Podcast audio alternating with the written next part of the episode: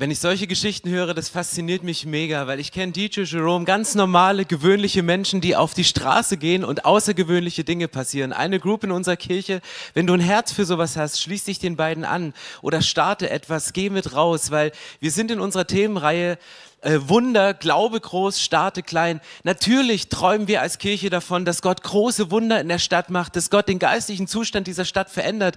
Aber wie macht er diese großen Wunder? Indem wir klein starten und Dinge tun und regelmäßig alle zwei Wochen mit zum Beispiel, an diesem Beispiel Alabaster in die Straßen gehen, für einzelne Frauen beten und dann zu erleben, wie Gott Wunder macht. Und ich habe heute eine Sache auf dem Herzen. Es geht ums Thema Glauben. Also es ist eines meiner Lieblingsthemen und äh, Juliane hat das so schön angekündigt, sagte, das Größte, was sie am Sonntag erlebt, ist Gott, weil es ist, sie ist rausgerissen aus dem Alltag und erlebt Gott. Und ich muss zugeben, Gott ist genauso wie bei dir meine Nummer eins. Aber gleich dahinter kommen Menschen. Ich stand heute in der Lounge und ich habe einfach Leute begrüßt. Ich habe mich so gefreut, euch zu sehen, euch auf den Fotos gestern vom Outreach zu sehen, Babys zu sehen, wie sie schlafend reingetragen werden bis zum ersten Akkord der Band. Und ich liebe Menschen und es ist so wertvoll, weil wenn Gott und Menschen zusammenkommen, dann entfaltet sich eine Kraft. Und heute ist noch ein anderes Highlight. Wir haben heute in unserer Community in Dresden, wir haben eine Taufe dort. Drei Leute werden getauft, entscheiden sich für Jesus und wir haben mal gesagt, wir schicken mal eine komplette Band hin. Wir haben heute mehr Leute nach Dresden geschickt, als heute hier im Gottesdienst aktiv sind. Von daher, äh, das ist Kirche, die Outreach nicht nur drüber redet, sondern lebt. Ob das bei 36 Grad im Mauerpark sind, wo Generatoren kaputt gehen, weil sie die Hitze nicht ertragen, aber wir Menschen halten durch. Deswegen heute das, den Titel, den ich für die Predigt gewählt habe, so bekommst du mehr Tiefe im Glauben. Weil wer wünscht sich nicht mehr Tiefe, mehr Autorität, mehr, mehr Kraft in seinem Glauben? Und ich habe diesen Wunsch von mehr Tiefe und eigentlich will ich uns und mich und euch heute nur daran erinnern, Glauben als ernstzunehmende Option in deinem Leben mit einzubauen. Also nicht nur menschlich machbare Dinge zu machen, nicht nur menschlich machbare Dinge zu planen, sondern wirklich im Glauben Dinge anzugehen und zu sagen, ich gehe mal auf ein anderes Level. Wir sind in der Geschichte von Elisa dran und ich möchte mit einem Zitat beginnen. Im Glauben Wunder zu erwarten bedeutet nicht zu wissen, wie es werden wird, sondern es bedeutet zu wissen, wer es machen wird. Das ist wichtig bei Wundern. Manchmal hecheln wir so Wundern hinterher und denken, oh, wenn ich ein Wunder sehe, dann glaube ich. Das ist überhaupt nicht der Ansatz, dass du ein Wunder siehst und wundern. Wir, wir glauben ja nicht an Wunder, sondern wir glauben an Jesus. Wir folgen auch nicht Wundern nach, sondern wir folgen Jesus nach. Und bei jedem Wunder, was passiert, Du weißt nicht, wie es Gott machen wird für die Sache, für die du gerade betest, aber jedes Wunder sollte uns näher in eine Beziehung zu Jesus führen wird, zu führen, um zu wissen, wer es machen wird. Und hinter jedem Wunder versteckt sich ein genialer Gott, der sich uns offenbart durch dieses Wunder und ihm folgen wir nach und durch ihn passieren diese Wunder. Deswegen entscheide dich, Raum zu schaffen in deinem Leben für Wunder. Ein Leben, wo du kein wo du keine Lücke schaffst, dass Gott ein Wunder machen muss, weil es durchgeplant, durchfinanziert, durchdacht ist, braucht Gott nicht mehr. Da sagt Gott, na gut, du schaffst es ja auch alleine, warum soll ich mich dann noch bei der Hitze anstrengen? Dann mach doch, überhaupt kein Problem, du darfst aufmachen.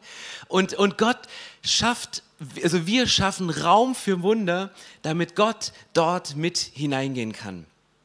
Und jetzt sind wir an der Geschichte von Elisa dran und vielleicht erinnert ihr euch, wir haben vor zwei Wochen angefangen, dieser junge Nachfolgeprophet, er, er bekommt diese Berufung von Elia und er brennt seinen Flug nieder und seine Rinder grillt er, macht ein Brandopfer und dann passiert zehn Jahre nichts. Und vielleicht geht es dir ganz genauso, dass in deinem Leben das, was du erhofft hast, wo du klein gestartet bist und groß geträumt hast, dass nichts von dem eingetreten ist. Wie gehst du in solchen Situationen um? Da können dann schon mal Zweifel hochkommen. Es gibt so vier Dinge, die unserem Glauben schaden. So vier irreführende Denkfehler, die wir manchmal zurückprojizieren in diese Berufungsmomente. Das erste ist so ein Einrahmungseffekt. Man nennt ihn auch Halo-Effekt, dass du zurückdenkst, am Beispiel von Elisa, dass du denkst, oh, das war ja eine trickreiche Illustration von Elia. Ich bin, glaube ich, der Show mit dem Mantel auf den Leim gegangen. So wie du vielleicht denken kannst, ja damals, ich war auf dieser Konferenz, da haben die Planet Shakers gespielt und das war so kraftvoll und ich hatte dieses innere Gefühl, Gott beruft mich für eine Sache und ich bin aufgestanden und ich habe es gemacht und du bist aufgestanden, dann ist Jahre nichts passiert und dann zweifelst du, ob das denn richtig war oder ob du einfach nur eingerahmt warst von diesen schönen Gefühlen, wie du sie auf großen Konferenzen und auch jeden Sonntag hier in der Celebration hast oder am Livestream. Und dann zweifelst du, war es wirklich echt? Das zweite ist so ein Selbstbestätigungseffekt, dass du dir überlegst, ja, habe ich mir das Ganze nur eingeredet. Dass Elisa sagt, naja, klar, damals, es war leichter, einem Propheten nachzufolgen, als, als tagtäglich auf die Hintern von Ochsen zu gucken und zu pflügen. Natürlich ist das schöner, vollzeitlich in der Kirche zu arbeiten, bis du dann mal drin bist und denkst, oh, ist ja auch anstrengend. Und die Ochsen sind immer noch da. Sorry. Ähm, also ich, Selbstoffenbarung. Das andere ist so ein kurzzeitiges Wohlgefühl.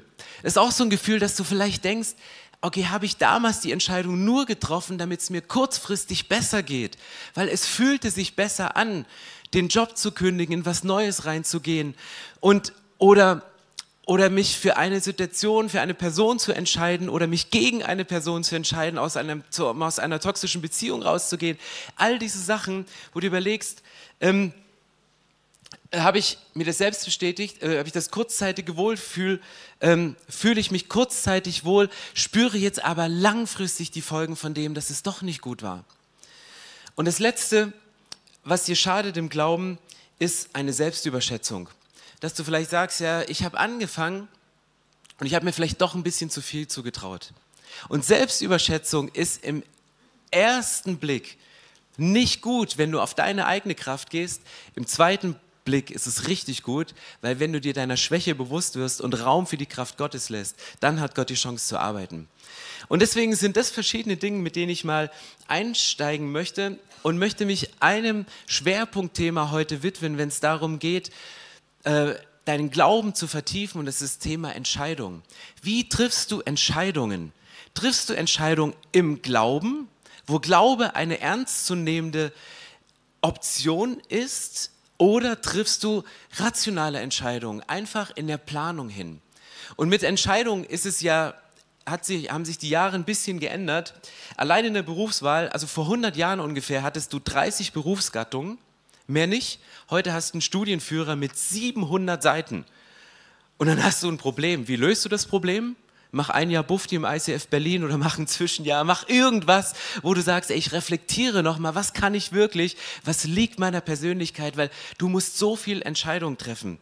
Allein äh, das Essen, was wir heute auf dem Tisch haben und damit unser Alltag funktioniert, müssen wir heute an einem Tag mehr Entscheidungen treffen als ein Mensch vor 100 Jahren in einem Monat. Das ist krass. Wir, wir, sind, wir müssen Entscheidung, Entscheidung, Entscheidung. Wir treffen so viele Entscheidungen, auch äh, beziehungstechnisch. Ich meine, du hast, um, um einen Partner zu finden, hast du heute die Wahlmöglichkeiten und das macht es nicht einfacher. Die Kirchen sind größer, du hast TikTok, du hast andere äh, Partner, äh, Partner, du hast Optionen, du, du kannst aus tausend Partnern auswählen. Und es ist nicht leichter. Vor 100 Jahren wusste der Bauer, eine von den 15 Maid in meinem Dorf wird es wohl werden. Und da hat er halt überlegt, Ausschluss- oder Einschlussverfahren, eine von den 15 ist es geworden. War viel einfacher. Und heute scrollst du den Fingerwund, bevor du den richtigen findest, oder bist in der 15. Kirche angelangt und hast immer noch nicht den Partner fürs Leben gefunden. Mega schwierig. Es macht es uns nicht einfacher, auch wenn wir heute leben. Jetzt ist die Frage, wie trifft man denn Entscheidungen? Es gibt so zwei große Möglichkeiten, Entscheidungen zu treffen. Das eine ist intuitiv und das andere ist rational. Das eine ist so aus dem Bauchgefühl raus und das andere ist durchdacht mit deinem Hirn. Und jetzt ist die Frage, welche von diesen beiden Sachen ist die bessere? Welche ist die richtige? Und welche ist vor allem die geistlichere? Gute Frage, oder? Hattest du im Kopf, ne? Habe ich dir abgelesen. Ähm, ich glaube, beides ist in uns Menschen veranlagt. Du hast beides in dir drin. Rational gut und sauber durchdachte Entscheidungen zu treffen, aber auch intuitiv Entscheidungen treffen zu können in Momenten, wo du drin bist. Es gibt einen Menschen, der nicht mehr lebt, der hat so ein paar Computer erfunden, heißt Stefan Arbeit, auf Englisch Steve Jobs. Der hat geschrieben, Intuition ist eine mächtige Sache, meiner Meinung nach noch mächtiger als der Intellekt das hatte großen Einfluss auf mein Leben. Das war jemand, der intuitiv entschieden hat, der intuitive Produkte entwickelt hat und der eine Legacy hinterlassen hat auf dieser Erde, dass du Geräte in die Hand nimmst und ohne eine Bedienungsanleitung zu lesen sie bedienen kannst. Gib deinem Kind dein Telefon und es kann es bedienen. Und drei Stunden hast du Ruhe. Kleiner Tipp. Also nicht weise, aber falls es mal sehr stressig zu Hause funktioniert.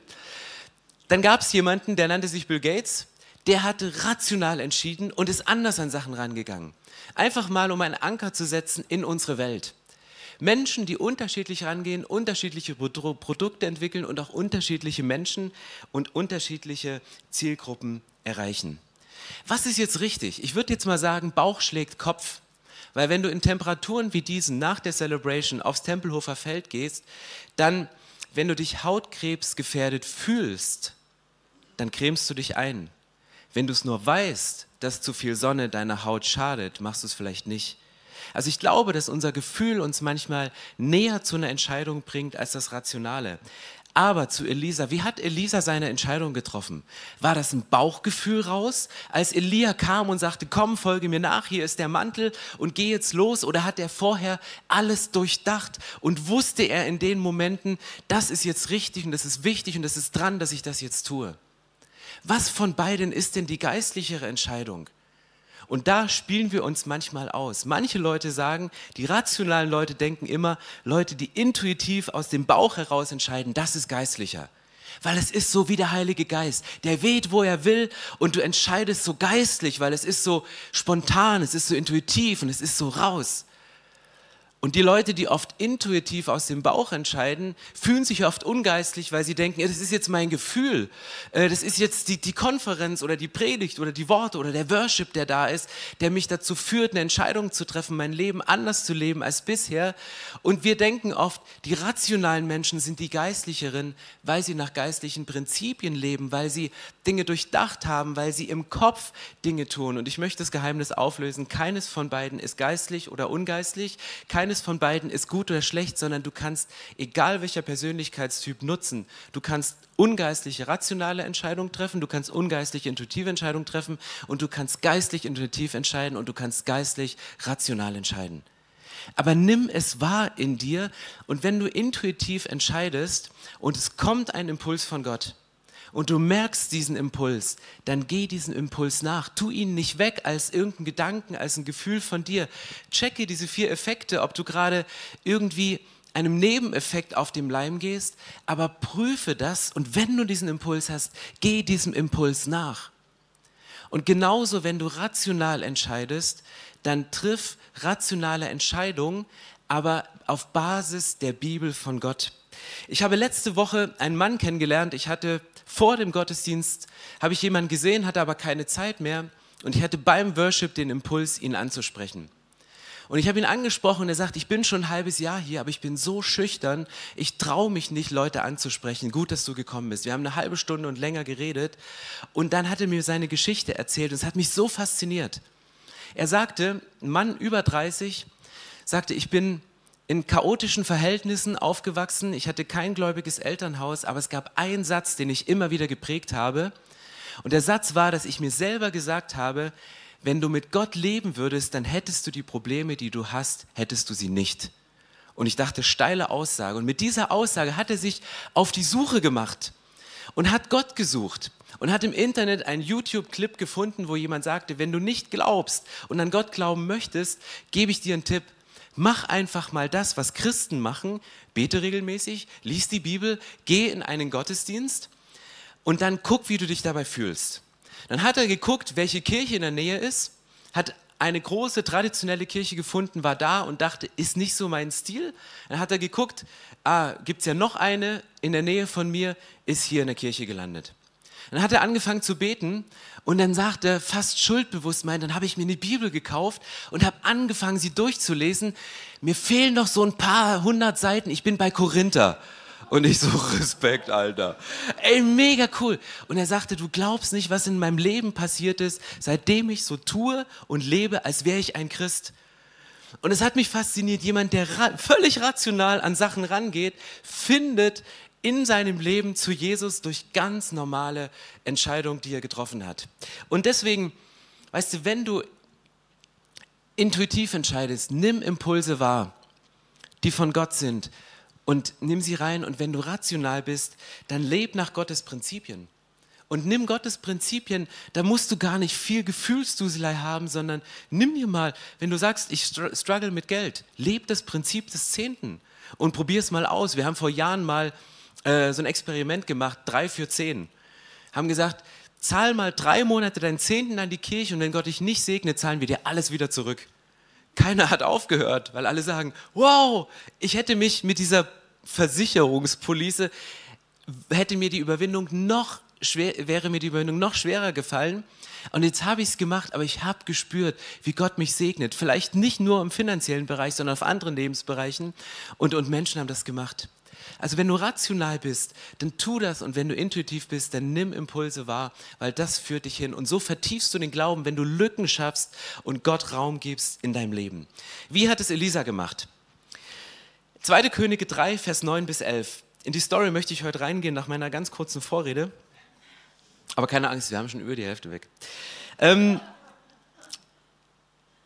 ich habe es überschrieben mit unserer größten Not macht Gott ein Wunder. So zogen der König von Israel und der König von Juda mit ihren Truppen los und auch der König von Edom schloss sich ihnen an. Wie geplant schlugen sie den Weg durch die Wüste ein. Doch weil sie einen Umweg machten, konnten sie nach sieben Tagen kein Wasser mehr finden, weder für die Soldaten noch für die Tiere. Hätten wir nur diesen Feldzug nie unternommen, klagte der König von Israel.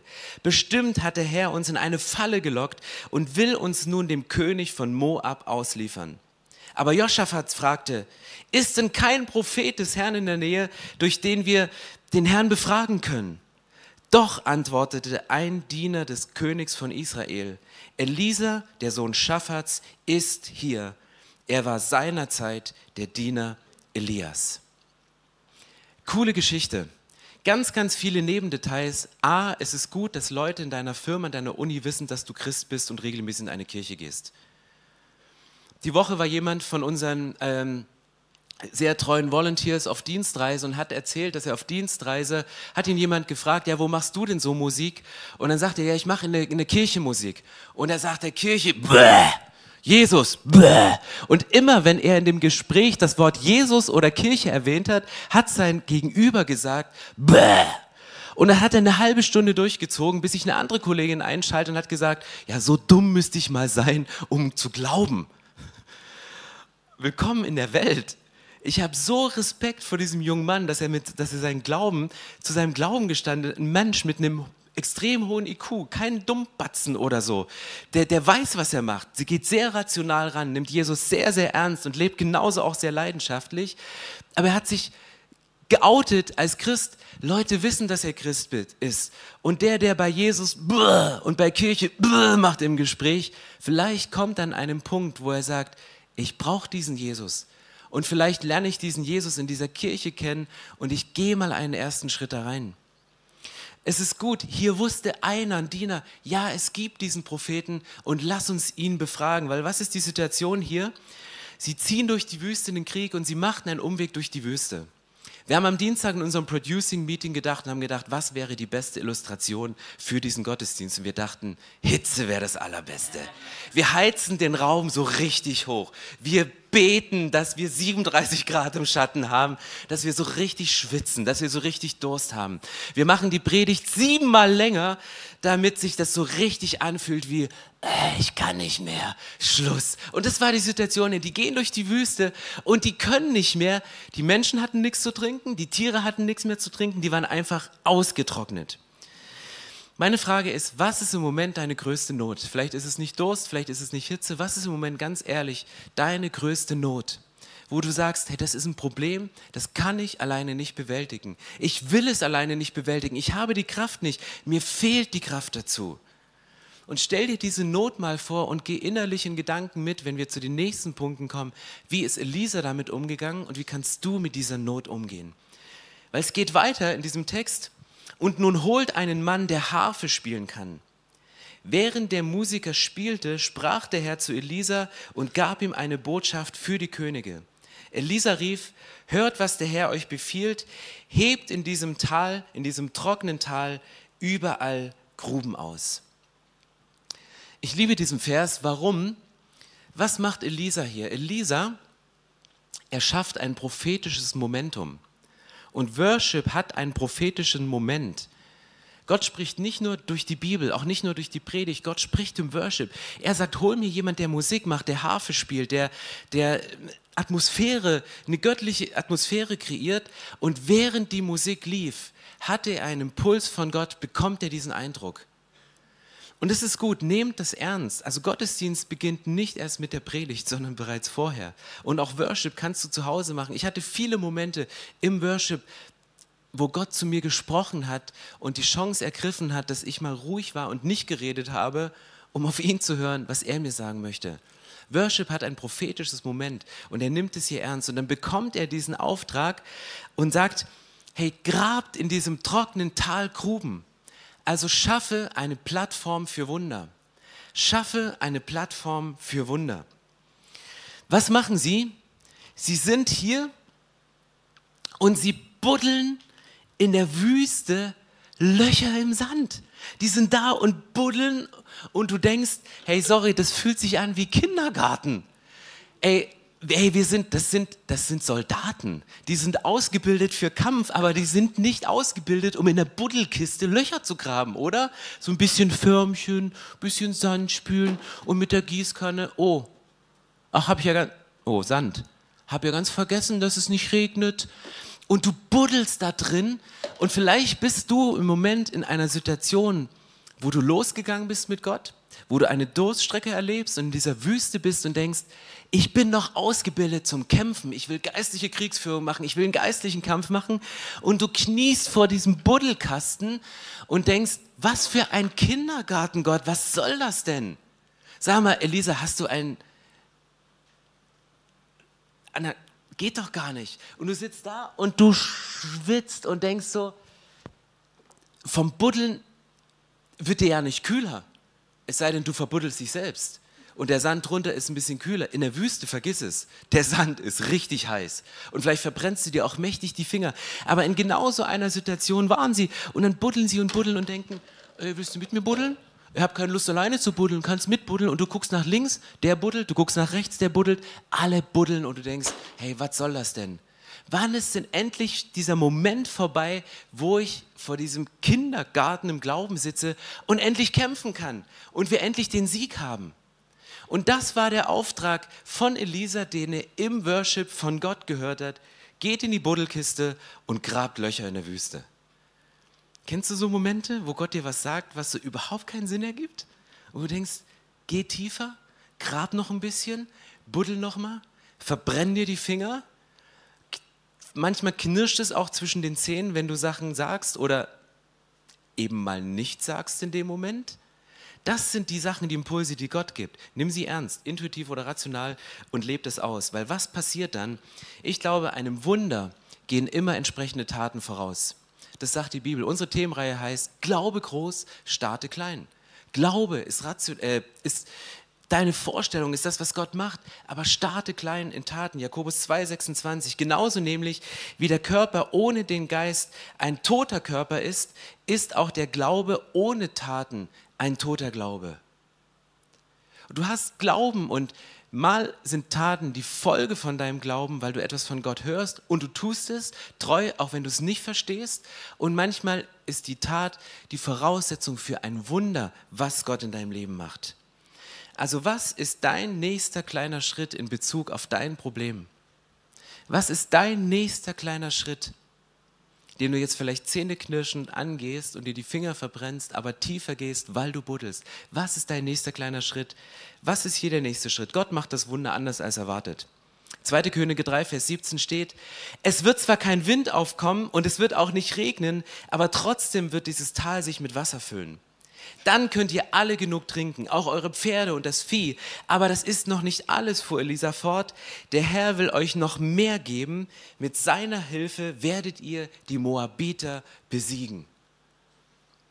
Leute waren hier in einer Phase, dass sie einen Umweg gehen mussten in ihrem Leben, dass sie eine Durststrecke durchgehen, dass sie nicht mehr können, am Ende ihrer Kräfte sind und sie erwarten dieses Wunder. Und das erste macht, Gott macht das Wunder anders als erwartet. Was haben sie erwartet? Das schließt er hier schon aus. Sagte, wenn ich in der Wüste wäre und mich nach Wasser sehne, würde ich eins und eins zusammenzählen und denken, alles nur Sand, da ist nicht viel Wasser oder es ist in so einer Tiefe, das kommt nicht hoch, sonst würden hier irgendwelche Pflanzen sprießen. Die erste Erwartung wäre, es kommen Wolken. Wie kommen Wolken? Durch Wind. Und er sagt, sorry, es wird nicht durch Wind passieren. Hier wird kein Wind irgendwelche Wolken herantreiben und da gibt es ein Gewitter und es regnet von oben, sondern Gott macht das Wunder als erwartet. Vielleicht haben die Leute ihre Hälse in den Himmel gestreckt und haben nach Regen gewartet und haben gar nicht gemerkt, dass ihre Füße schon langsam nass werden. Weil das Wasser von einer ganz anderen Art und Weise kam. Und Gott macht auch, ähm, Gott macht durch das Wunder auch mehr, als du erwartest. Gott stillt nicht nur das derzeitige Problem, was sie haben, nämlich ihren Durst, die Versorgung ihrer Pferde, die ihnen den Gewinn und den Sieg reinbrachten, sondern er schenkt ihnen auch den, den Sieg. Beziehungsweise 2. Könige 3, Vers 20 noch davor. Am nächsten Morgen, etwa zur Zeit des Morgenopfers, waren die Gruben im Tal mit Wasser gefüllt. Es kam von den Bergen Edoms und überschwemmte die ganze Gegend. Was passiert hier? Die Leute haben sich die Hälse ausgerenkt, um zu warten, woher kommt der Wind. Das Wunder kam genau aus einer anderen Richtung. Nicht von oben der Regen, sondern die Überschwemmung aus dem Gebirge von unten. Die Gruben haben sich gefüllt, sie standen auf einmal im Wasser drin. Und das war das eine, was sie machten. Gott macht es anders als erwartet aber Gott macht auch mehr, als sie erwarten. Weil wofür haben sie gebetet? Für welches Wunder haben sie gebetet? Für das Wunder, dass sie Wasser bekommen, dass sie ihren Durst stillen können, ihre Pferde versorgen können. Was war ihr Auftrag, wozu sie unterwegs sind? Ihr Auftrag war, in den Krieg zu ziehen und einen geistlichen Kampf zu gewinnen. Und diesen Sieg, den verheißt Gott, weil hier schreibt er in dem Vers davor, der Herr will euch noch viel mehr geben. Mit seiner Hilfe werdet ihr die Moabiter besiegen.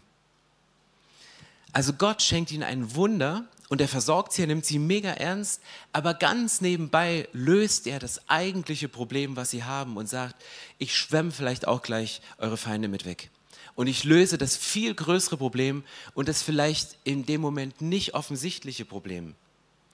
Und deswegen möchte ich euch eine Frage stellen heute Morgen. Könnte das sein, dass hinter eurer größten Not, die ihr gerade in euren Köpfen definiert habt, hinter dem größten Problem, was du hast im Moment, könnte es sein, dass sich hinter dem Problem ein viel tieferes Problem, eine viel größere Not verbirgt, die du im Moment aber nicht siehst, weil das andere so offensichtlich ist weil du gerade in dieser Durchstrecke drin bist, weil du gerade diese Wüstenzeit durchmachst und sagst, ich will nicht weiter und es fühlt sich an wie Sandkasten, weil ich so einen stupiden Auftrag eines Propheten folge und straight nach geistlichen Prinzipien vom Kopf her arbeite oder eine Bauchentscheidung, von der ich wusste, dass sie von Gott ist, folge.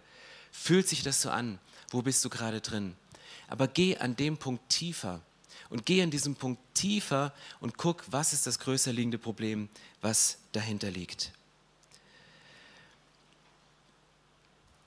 Vier kurze, knackige Punkte zum Schluss. Wie kannst du deinen Glauben vertiefen? Und wie kannst du in dieser Phase, wo du unterwegs bist, voller Enthusiasmus, in Wüstenzeiten bist und den Sieg über das eigentliche Problem erlebst, wie kannst du deinen Glauben vertiefen? Ganz einfach, Rap-Methode. Wer von euch liebt Raps? Sehr schön. Also das nächste Mal, wenn ihr Rap nehmt, denkt an das. Erster Punkt, deine Wahrnehmung. Weite deine Wahrnehmung für Wunder. Rechne mit Wundern im Alltag. Mach, denk nicht immer in entweder oder, sondern sowohl als auch. Ich glaube, wir verpassen viele Wunder, weil unser Kopf immer in eine Richtung gepolt ist, so wie bei ihnen. Und das hat der Prophet ausgeschlossen. Man denkt, in der Wüste kann das Wunder von Wasser nur durch Regen kommen. Nein, kann es nicht kommen, sondern es kann auch kommen, indem man Gefäße schafft. Wir haben als Kirche gesagt, dass wir im Herbst, also das kommt bald, das ist so die nächste Jahreszeit nach dem Sommer, ähm, dass wir ganz, ganz viele Gefäße schaffen. Wir haben gesagt, wir machen als gesamte Kirche Explore und Get Free. Nichts anderes. Einfach ein halbes Jahr Explore Gruppen und Get Freeze. Jeder Leiter hat gesagt, ich mache eine Gruppe, ich habe mir Namen aufgeschrieben, ich bete gerade für Leute, die in meine Explore-Gruppe kommen, einfach nur um ein Gefäß hinzustellen, um ein Gefäß zu schaffen, weil ich erwarte Wunder im Leben von den Menschen, die in meiner Explore-Gruppe sind und zehn Wochen lang mit mir graben und Löcher buddeln und in die Tiefe gehen, einfach nur um das zu machen.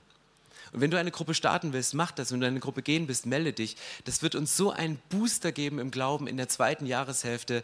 dass, das, da ist meine Erwartung extrem hoch. Und Gott wird Wunder machen, vielleicht anders, als wir es erwarten, aber er macht sie. Weite deine Wahrnehmung für Wunder. Das zweite ist Realität. Richte dein Leben nach einer göttlichen Realität aus. Und nicht nur nach einer menschlichen Realität, weil es gibt menschliche Tatsachen und es gibt eine göttliche Wahrheit. Und diese konkurrieren immer miteinander. Menschliche Tatsachen können eine Diagnose vom Arzt sein, ein Röntgenbild. Etwas, das ist eine Tatsache, die ist da. Aber diese Tatsache ist nur die eine Seite. Es ist eine menschliche Tatsache, die wir nicht ignorieren können, die wir nicht verleugnen, die wir auch nicht schönreden und sagen, ich bin ja gar nicht krank, weil mir mein Pastor gesagt hat, wenn ich sage, dass ich krank bin, dann ist das eine Festlegung, dann halte ich die Krankheit in meinem Körper. Nein, sprich darüber, aber rechne mit der göttlichen Realität, mit der göttlichen Wahrheit und setze sie dagegen und sag, ja, aber du hast gesagt, Gott, du kannst mich heilen. Dass durch deine Striemen am Kreuz mir Heilung geworden ist. Ich rechne damit. Und deswegen ist es wichtig, den menschlichen Tatsachen die göttliche Realität dagegen zu setzen. Und wenn du auf Knien bist, die die Finger verbrennst, die die Zähne knirschen, buddel tiefer, aber rechne damit, dass Gottes Realität reinkommt. Das dritte ist, gewinne Abstand zu gewissen Dingen. Gerade wenn du vielleicht in so einem Hype bist oder gerade eine Entscheidung treffen willst, nimm Abstand zu momentanen Gefühlen. Und das können positiv enthusiastische Gefühle sein, die dich antrieben und du vielleicht auch in der Gefahr stehst, Dummheiten zu machen. Das können aber auch negative Gefühle sein im Laufe des Weges, den du gerade gehst und unterwegs bist. Nimm Abstand von diesen Gefühlen und wende die sogenannte 10-10-10-Regel an. Überlege, wenn ich jetzt so entscheide und diesem Impuls von Gott folge, wie fühle ich mich in zehn Minuten? Wie fühle ich mich in zehn Monaten? Oder wie fühle ich mich in zehn Jahren? Das hat mir mega geholfen bei der Partnerwahl. Weil zehn Minuten Entscheidung hätte ich so viele treffen können. Aber so die zehn Jahresentscheidung habe ich zum Glück gut getroffen. Aber nur in dem Moment, weil ich dachte, wie fühle ich mich in zehn Minuten? Wie fühle ich mich in zehn Monaten? Wie fühle ich mich nach zehn Jahren? Wenn du Unternehmer bist, dann kannst du fragen, wie würde mein Nachfolger das entscheiden? Oder wenn du unterwegs bist, kannst du fragen, welchen Rat würde ich meinem besten Freund geben? Weil das, was du deinem besten Freund rätst, ist manchmal auch gut für dich selber anzuwenden. Also frag dich in Momenten, gewinne Abstand von momentanen Gefühlen, ob sie enthusiastisch, positiv ähm, oder enthusiastisch sind oder halt äh, negative Gefühle sind. Gewinne Abstand durch ganz einfache Fragen. Und das letzte ist Probleme. Wenn du Probleme hast, nutze Probleme als Köder für das nächste Wunder. Wenn du ein Problem hast, was immer wieder auftritt, dann, dann, dann schau mal zurück und denke, wo hatte ich das Problem und was lerne ich aus dem Problem? Es ist gar nicht schlimm, Fehler zu machen. Auch im geistlichen Leben. Es ist nicht schlimm, Fehler zu machen, aber lerne aus den Fehlern. Die Lernkurve ist entscheidend.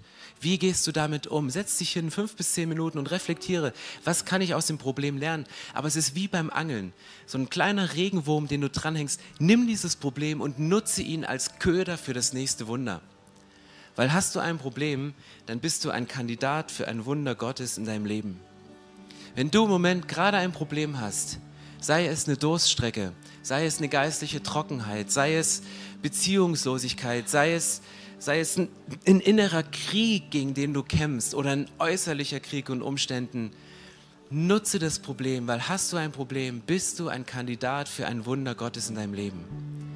Und dann führt uns das in diesem, zu diesem Punkt, mit dem ich angefangen habe. Es geht nicht darum, bei Wundern zu wissen, wie dieses Wunder werden wird, weil das weißt du nicht. Du weißt nicht, wie Gott die Situation löst für dich. Vielleicht hast du eine Vorstellung, aber löse dich von dieser Vorstellung, mach dein Herz weit dafür, sondern es geht darum zu wissen, wer dieses Wunder macht. Wir werden jetzt in einen Song hineingehen, der heißt Breakthrough, auf Deutsch Durchbruch. Lass uns gemeinsam aufstehen und wenn du dich nach einem Durchbruch sehnst in deinem Leben, für dein aktuelles Problem, für deine akute Not, die du gerade hast, dann lass uns danach mit einem kraftvollen Gebet hineingehen und Gott bitten, dass er mit uns das Problem löst, auf seine Weise und uns näher an sein Herz führt. So schön, dass du dich von zu Hause oder unterwegs dazugeschaltet hast, um eine unserer Predigten zu hören. Wir haben dafür gebetet, dass dein Glaube gestärkt wird, dass du neue Hoffnung bekommst und dass deine Liebe erneuert wird. Und wenn das passiert ist durch diese Predigt, dann abonniere doch den Kanal, teile ihn mit deinen Freunden und werde Teil dieser Kirche. Und wenn du sagst, darüber hinaus möchte ich diese Kirche gerne im Gebet und finanziell unterstützen, dann teilst du mit uns einen Traum. Und wir haben einen Traum, dass diese Botschaft von Gottes Liebe und von dem Glauben an ihn nicht nur hier in Berlin bleibt, sondern über die Grenzen der Stadt, über die Grenzen des Landes weit hinausgeht. Dann machst du das mit deinen Gebeten, mit deiner Spende möglich. Vielen, vielen Dank, dass du Teil dieser Kirche bist und lass uns gemeinsam kooperieren, um das Reich Gottes hier in Deutschland zu bauen.